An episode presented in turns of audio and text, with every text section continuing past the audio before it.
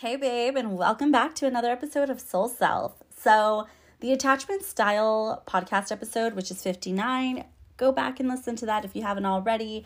Um, got amazing reviews. And since then, I've also created a whole tapping sequence for every single attachment style. So, if you know what your attachment style is and you've done the things that I mentioned in that episode, which you're not going to find that kind of information anywhere because that was channeled through me, as is the entire tapping sequence.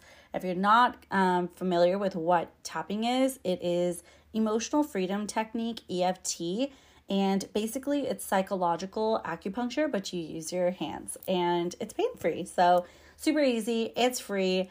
And if you're interested in changing your attachment style, to be more healthy, to be a secure attachment style, so that you are more balanced in uh, your relationships, not just romantic, but also platonic ones, definitely DM me or email me at bloomshaktihealing at gmail.com.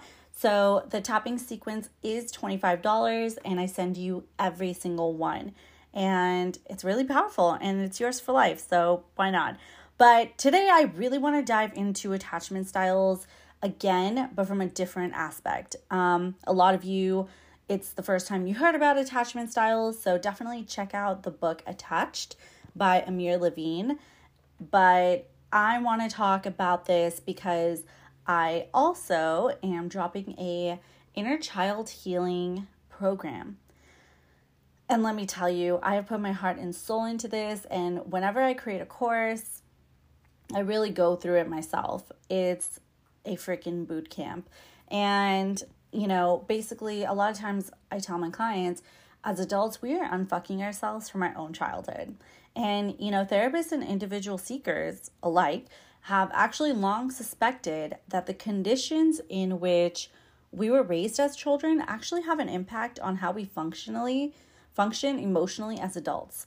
So it's really easy to point out characteristics we trace to our parents, like being a hard worker, certain mannerisms, expressions, the quality of relationships we, de- we develop, how we handle disagreements and stress. And a lot of times, therapists are actually tasked um, in figuring out methods to assist clients with deficits. So, therapists continually try to seek solutions and connections between the nature versus nurture aspect of really becoming uniquely ourselves. And they've really endeavored you know, to uncover how we can retain or eliminate characteristics that support or undermine our happiness and well being. And with the program that I'm releasing, it is in an integration of the psychological and energetics. And you are doing this all on your own, at your own pace. And that's what makes it riveting. It's a very timeless process, and you can come back to it numerous times. So I've been doing this stuff since I was 22, so almost over a decade now, and um, everything that I've done over the years, I found a way to implement and integrate and implement it, and I keep going back to it. I keep building on it. So if you purchase the course, anything that I add in the future, you have access to at the price that you've already paid. But when it comes to attachments, the family of origin other caregivers like close friends and grandparents, sibling relationships, and even adoption all impact our attachment styles. So, our attachment style is the way in which we relate and communicate with the closest people to us. So, attachment theory was actually developed by John Bowlby, and he really seeks to provide the framework for how attachment develops, manifests, and becomes derailed in our interpersonal relationships. And that's our understanding attachment style can really lead us on the path to healing as well as our satisfaction and well being in all our relationships. So I'm really excited to dive into this on a deeper level because, you know, infancy in infancy, that's when our attachment style develops.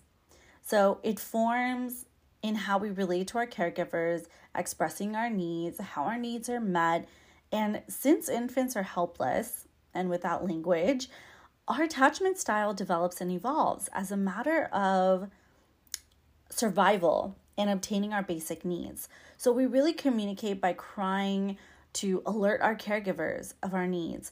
We learn to behave in a way that helps us get what we need and want for every single survival food, affection, love, trust, warmth, um, nurturing, safety, protection, consistency, and most of all, responsive presence. So, in secure attachment, adults and infants are attuned to one another, and the relationship provides the foundation for a healthy relationship in the future. So, attachment defines the child's stability, social interactions, the cognitive and emotional development as they grow into adulthood. So, in addition to um, in addition to our primary relationships during development, it's also essential to recognize that a number of factors play into attachment development, and this includes trauma, socioeconomic conditions, and environmental factors.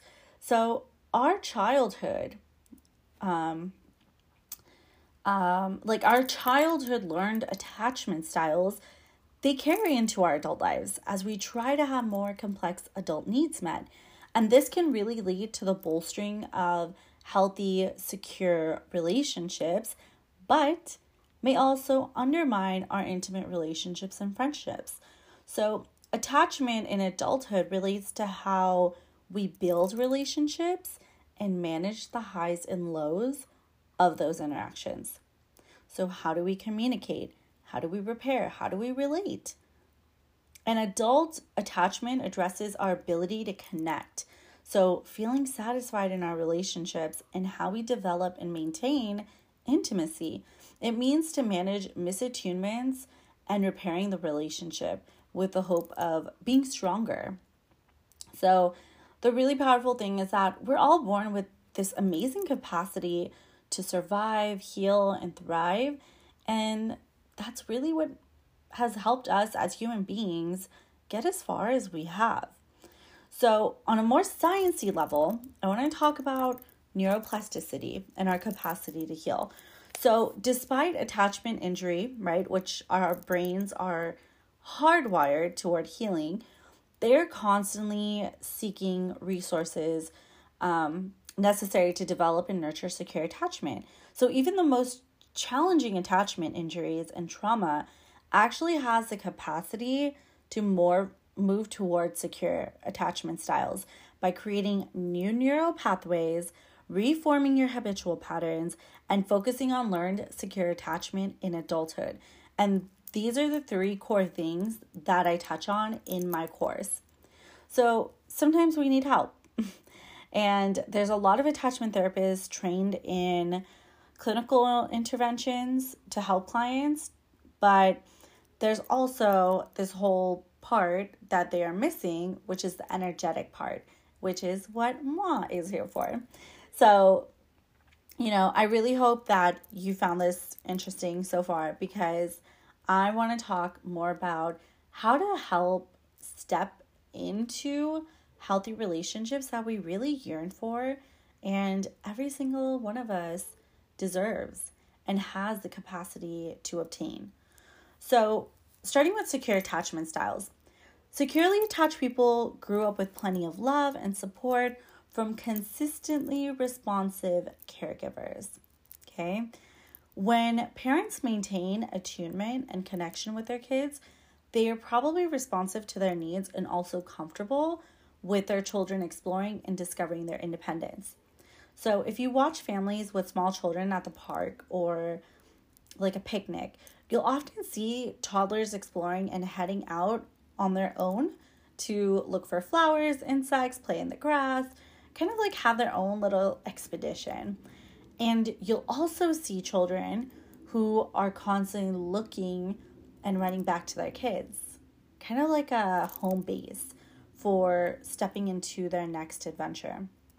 Also, if the child falls down or gets scared by something, they often cry out. So the parent responds to the cry of their child by comforting and consoling them until the child calm and feels settled. So, this is an example of a secure attachment style. And as the child grows up, right, they learn between, they learn to distinguish those moments between when they need their parents to comfort them, and when they can comfort themselves and continue playing. So, a busy and interested child playing with their toys might just, quote, shake off a scraped knee in the interest of having uninterrupted fun, right? And parents will often notice when a child falls down and wait to see their reaction before responding. This is giving the child an opportunity to choose their own response. And the point is that they are attuned and alert to the needs of their child. And this is why I'm so freaking excited when I become a mother to do conscious parenting and open up a whole other realm for my fellow ladies. But very young children who are actually securely attached will often become upset when their parent leaves and feel comforted when they return. So, as children grow up, they develop the trust that their caregiver will indeed return and feel confident that they are not being abandoned. This then gives them the sense of confidence in their secure base and it builds the foundation for their future relationships. So, some characteristics of what this looks like in adults is you know, with an intimate partner, it's like the grown up version of the children in the park, uh, the, the children and the parents at the park. So when disagreements and troubles start to occur in a relationship, they can comfort themselves and their partners. They are confident that their partner is present for them and that every disagreement does not have to end, does not have to lead to the end of a relationship right? There's connection based on trust and attunement that is actually stronger than the day to day pitfalls that every single relationship often experiences. So, securely attached couples actually seek to repair and comfort, to understand and be understood, as well as having their needs and those of their partners met. They actually enjoy healthy intimacy physically and emotionally with their partners. So, this can look like having long term trusting relationships, emphasizing on protection, safety, empowerment. This is knowing when to give each other space, when it's time to reconnect, honoring both their needs and the needs of their partner, having a strong sense of self esteem and respect for others, feeling comfortable sharing their feelings with their partner, engaging in healthy connections that maintain relationship boundaries. And boundaries are a whole other concept, too, that comes back to each individual. A healthy, secure attachment couple, a healthy, securely attached couple enjoys playing and laughing together. They feel compassion for themselves and others. They consider their partners in a positive light a majority of the time.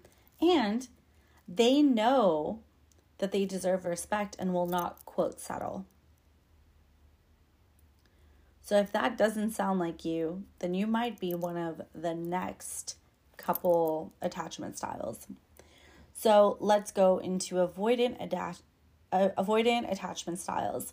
So people with this attachment style have a tendency to keep intimacy at arm's length or to kind of diminish the importance of a relationship.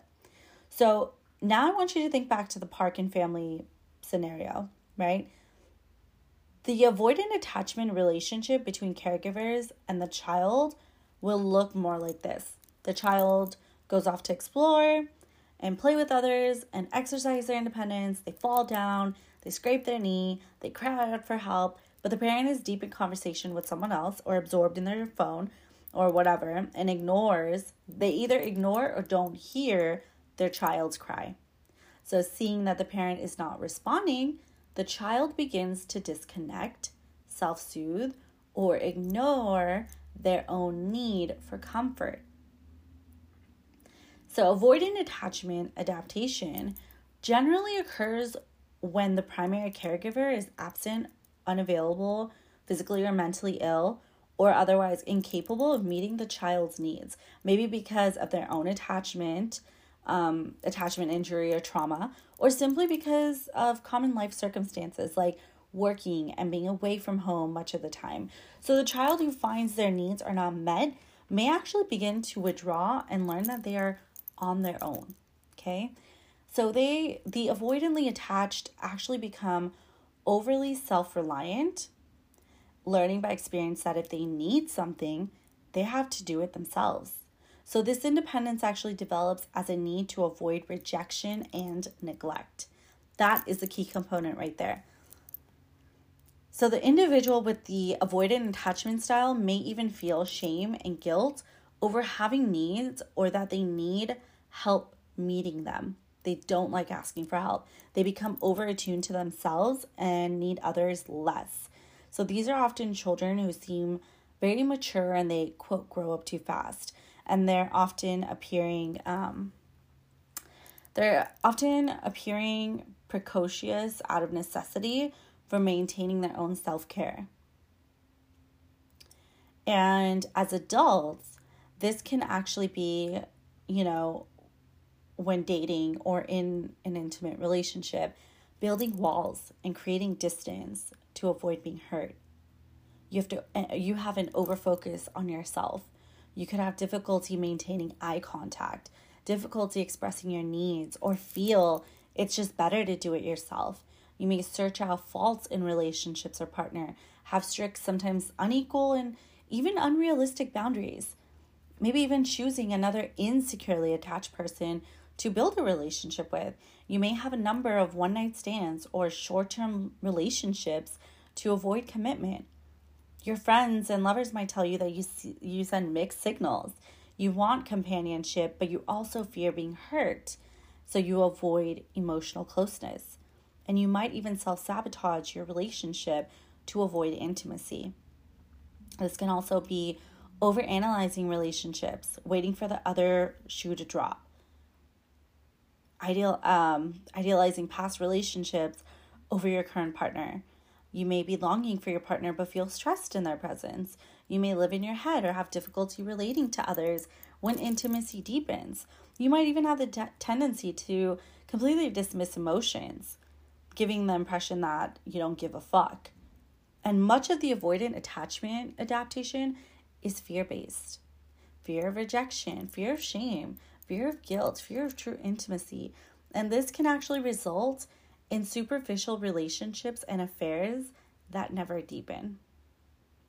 So, to heal the avoidant attachment style is never easy since these habits and responses are ingrained in the neural pathways in early development, but healing is always possible at any age and you can move toward a more secure attachment with focused and regular practices by learning secure attachment skills. So, this can look like taking calculated risks with your partner, sharing your feelings, allowing vulnerability. When your partner expresses their needs, let them be heard. Practice sharing your own needs with your partner, and it can start off really small. Focusing on the needs of the partnership rather than the needs of I or me. Really practicing empathy when confronted by your partner. Even expanding your awareness beyond the self and your thoughts, learning to ask for help, accepting it when it's given, allowing your original longing to connect, engaging in activities that actually include your partner, and really learning to find comfort, calming, or enlivening your vitality in your relationship. So there's a lot of small steps that can actually increase awareness and the ability to move toward a secure attachment. But as with any healing, any attachment injury, practice is required. You have to be committed, you have to be consistent. And when we think of healing attachment injury, it should be thought of as a journey, not a destination. So many attachment injuries see improvement, but old habits can occasionally creep back in. It's important to recognize the progress and give up the expectation of perfection. And even for myself, I mean, I still have old pro- programming that comes up, but that's what meditation is. That's what consciousness is. Meditation is not sitting down and being boo boo and mm, connected to the universe. No, meditation can be while you're cooking, while you're walking around in the heat of a moment, taking a step back, taking a deep breath, and realizing, ooh, I feel this way because X, Y, and Z. right? So, if you're on the opposite end of the spectrum and you are with an avoidant attached partner, so if your partner leans towards an avoidant attachment style, it's really easy to feel isolated in your own relationship or to internalize your partner's tendency to close. And you might press harder for your partner to respond, only f- to find that that wall grows taller and more difficult to navigate. But understanding how your partner is wired and responding to them in a really loving way is what reflects their attachment style. And it can actually help your partner heal. So, one, don't chase your partner because they're going to flee. And rather than pressing your partner to quote open up, let them know that you are available when they are ready. And when your partner does begin to engage, put judgment in your back pocket making them feel guilty or ashamed of their feelings is actually going to reinforce that avoidant attachment injury. So it's also important to recognize that your partner's attachment style actually has little to do with you. In other words, don't take their silence or distance personally. You really have to trust in another person, you know, posing great obstacles to those with attachment injuries, right? Just be steady, reliable, and present with your partner, and that can help drastically. It's also vital that you don't give up on your partner. So, of course, you have to have your own boundaries, but provide regular and consistent messages that their needs are important to you and that they're safe with you.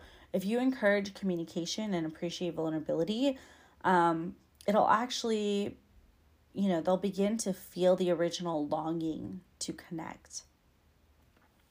Next is the anxious attachment style. So, people with anxious attachment style actually have a lot of anxiety about their needs being met or even feeling secure and being lovable or loved. So, of course, there's a lot of work to do there. Um, back to the whole park example, right? Again, let's have our toddler wander off from the parent to explore their surroundings. They fall and hurt themselves, they cry out, and the parent ignores their cries at first. Then the child goes into a full fucking tantrum and panic mode, raising the level of their cry until the caregiver responds to their needs. Then the parent might seem annoyed or put off by the child's needs for soothing, or worse, they yell at the kid for crying. Other times, the parent might act overly consoling, intrusive, melodramatic. The parent might sometimes be loving and other times distracted, which is an on again, off again parenting style that's very, very inconsistent. So this inconsistency is it um this inconsistency in attachment styles to the child in attachment styles to the child's needs actually creates an over focus on the parent or other tuning in into precisely to measure their reaction and to gauge the energy that they're exuding. So the over focus on the parent leads to anxiety when in their presence due to that unpredictability in the situation. So as a result, people with anxious attachment styles tend to ignore their own needs and become the caregiver or smothering their partner. They become very needy, and this leads to emotional starvation and a constant need to co regulate and connect. So, in other cases, children are expected to care for their parents or younger, younger siblings. They might be put in emotionally complex situations before they are developed enough to really understand them. And their, their, their parents may also look to the child to fulfill their own attachment needs, confusing their own needs for love with the love of the child. So, just to give you a little bit more insight and background, I am 75% secure now, but I was a very avoidant and anxious attachment style. Um, and a lot has changed. I mean, those things still creep up, but I know what I need to do. So, with the anxious attachment style in adults, because love was unpredictable during childhood, anxious attached people tend to seek out love and approval from others while having less self esteem and little awareness or recognition for their own needs or what a healthy relationship looks and feels like. So it's interesting because a lot of times this is something that when I conduct sessions, this is something that shows up as seeking heart energy. So, a lot of times, these people do show up as codependents and this very like desperate neediness energy to have a partner or to make a relationship work. And once that energy is released, I notice a shift in them where they start to become needy towards themselves. But it's just very interesting how everything that I've studied really does correlate. So, if you have an anxious attachment style, you might have some or all of what I'm about to say. You have a constant need to connect or be close to your partner. You feel anxious or insecure when your partner is absent. You might feel unlovable or undeserving of love. You could be overly anxious to please others with very little thought of yourself. You might find yourself constantly thinking about the past. You might give too much and then grow resentful when it's not returned or appreciated. You definitely fucking keep score. and you have this fear of abandonment and always perpetuate it. You could have low self esteem or are short on confidence in relationships. You have a crippling fear of losing your partner connection and might often grow from feelings of anxiety or disappointment to being angry when your partner fails to respond. And you might unconsciously smother your partner or push them away with really unrealistic expectations. So, to heal the anxious attachment style, as with the avoidant attachment style, it's about breaking the cycle of behavior you learned in childhood as a matter of survival. It's difficult, but it's not impossible. And as with all new habits, practicing regular small steps towards secure attachment can actually lead to big improvements in your relationships. So, focus on recognizing and meeting your own needs. Do things for yourself that you would quickly do for others. Practice self regulation, learn to ask for help, and you can start small. Remember that people like to be helpful. Calm that inner critical voice. Maybe you can write an accurate narrative of your experiences to make sense of them. Avoid desperate actions for attention that push your partner away and really give your partner time and space. So, a really helpful practice for anxious attached individuals is to just stay present and not disconnect or deflect. Now, if you are on the opposite end and your partner is an anxious attachment style, it can be very um, confusing or perhaps overbearing, and it's really important to realize that their attachment style was not a choice. Sometimes irrational behaviors have a very real foundation, and understanding your partner's needs and how they are wired is helpful. So, you might have your phone on silent, for example, only to find a string of texts and calls that become increasingly panicked and demanding. So check in with your partner, not because they are overly clingy, but because it feels important for them to stay tethered. People with ambivalent attachment styles can be overly vigilant about finding slights or perceived rejection, even when it's not helping. So, it is a vital act to be trustworthy and also be forthcoming and avoid keeping secrets. And your partner is likely going to require additional reassurance. And by providing them with what they need, you're actually helping them develop the security they long for. So you can listen intently and be respectful and attuned to your partner's needs while also encouraging independence in the relationship and helping them carve out time to nurture themselves. So be consistent. Be consistent. Inconsistency will trigger the fuck out of their anxiety. So this includes making sure that your words and your actions match up. Keep your agreements. And while your partner may actually need additional connection and support to feel safe, your partner is likely very attentive to your needs. And offer offer to help rather than just taking their constant giving for granted. which will actually be viewed as a lack of appreciation if not reciprocated. And as I've mentioned before, it's not miscommunication that kills relationships, it's resentment. It's when the scales are tipped and uneven, unbalanced. So give and take equally. Lastly, is the disorganized attachment style. So, people with this attachment style can get stuck in a threat response or swing between avoidant and anxious adaptations without without much of an um, identifiable pattern. So let's go back to the park one last time. This, okay, also, this is one of the most complex attachment styles.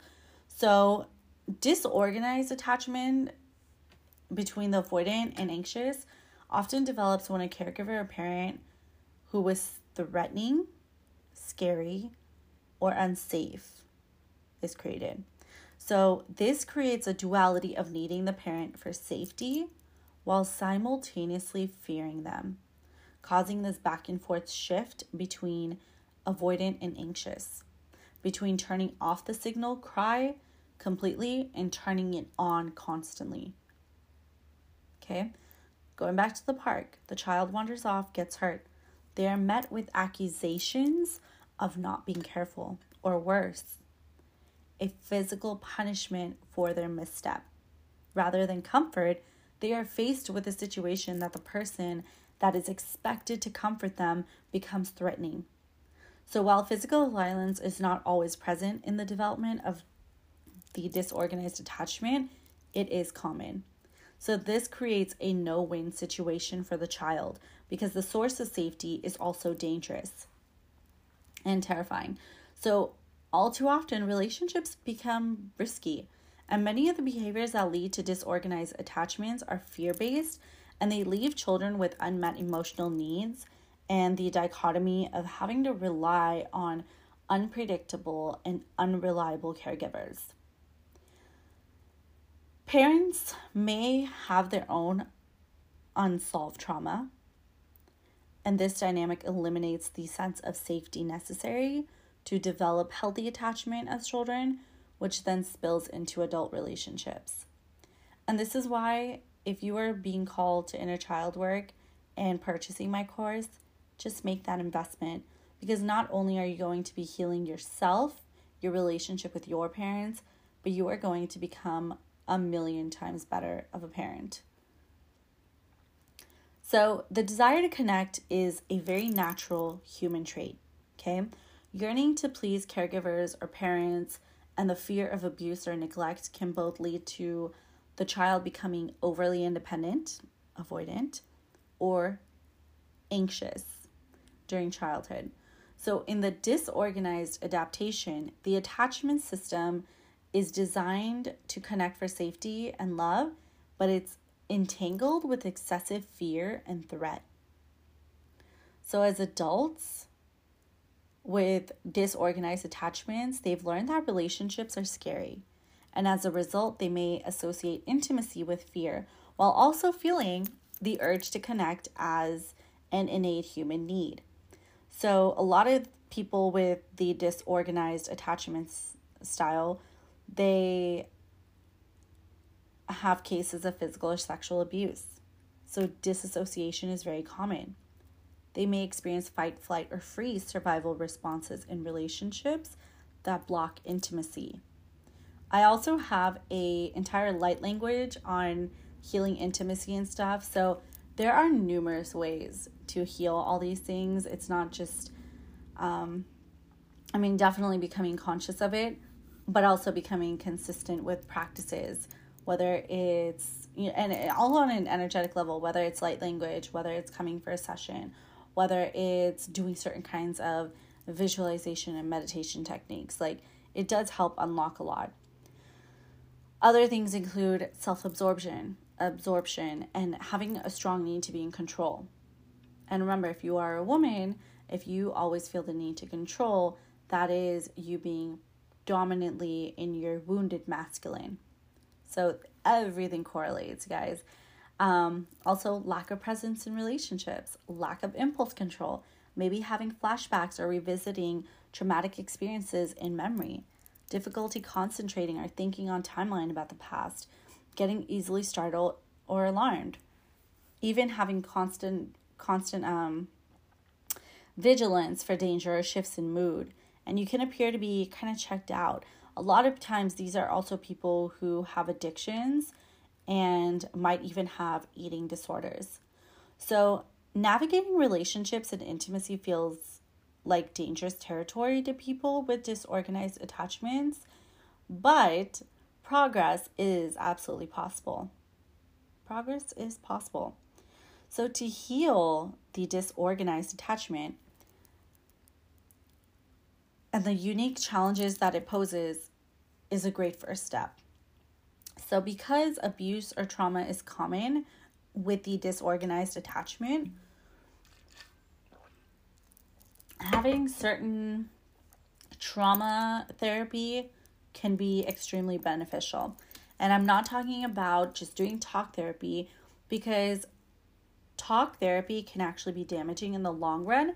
Because when you're talking about something from your past, and this goes into metaphysics and quantum physics, when you are talking about something that you have previously experienced, your brain knows that it already happened, but your body doesn't. So your body has this physiological experiences and emotions and hormones going through it again as if it's going it's as if it's happening because your body doesn't know if it's happened or it's happening. So in many cases, progress for the disorganized attachment can require the help of therapy or coaches and healers, but first things first is to admit it and to come to terms with it. Second is to make the commitment of breaking those cycles. So, another thing is that disorganized attachment actually comes from intergenerational attachment injuries. So, these are passed from parent to child. And this goes to doing ancestral healing. Um, breaking the attachment injury cycle actually begins with acknowledging its impact on children and its impact on adult relationships. So it can be really helpful to identify those in your life with whom you feel safe. This might be a friend, partner, beloved pet. But when you think of those safe individuals, what sensations arise in your body? Do you feel warm, calm, more relaxed? So, safety and healing are possible, and identifying allies who have your back can really help ground your emotions and keep those threat responses in check and give you a safe home base. This is also why I always tell my clients who want to have sessions make sure to work with someone that you trust because if you don't trust them and you don't feel safe, you're not going to be able to drop in deeper and do the work. So, if you're loving someone who has a disorganized attachment style, it can seem like a roller coaster ride at times.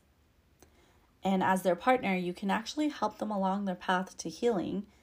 Um, in addition to maybe couples therapy, a few healing sessions together separately, it's really important to be clear with communication and avoid mixed messages which can be confusing for a partner that has a disorganized attachment. So you can also try speaking to your loved one in a calm and consistent tone of voice because raising your voice or shouting matches, um, it can cause your partner to retreat or disassociate. So give them time and space for regulation. It's also important to, um, especially with people who have abuse histories, to practice safe touch when your partner feels able to receive. So check in with your partner and ask, does this feel okay and comfortable to you? And you can teach your partner that you are their safe home base with affectionate, safe, and t- safe touch. So looking at your partner with loving, gazing eyes, um, that can help to connect and just be really present. So, with all this being said, when it comes to relationships and the importance of attachment theory and how we interact with others, it's a really great idea to be discriminating in the information that you choose to digest. So, seek information in whatever form from trusted leaders. And thank you for showing up and listening to this episode. I hope you took lots of notes, had lots of realizations. And if you would like to dive in deeper to heal your inner child wounds, then check out my Instagram, Bloom Shakti, B L O O M S H A K T I, or go to my website, bloomshaktihealing.com, for my course on healing your inner child. And that is the first step to really opening up everything for deeper healing and release. Until next week, my loves, take care.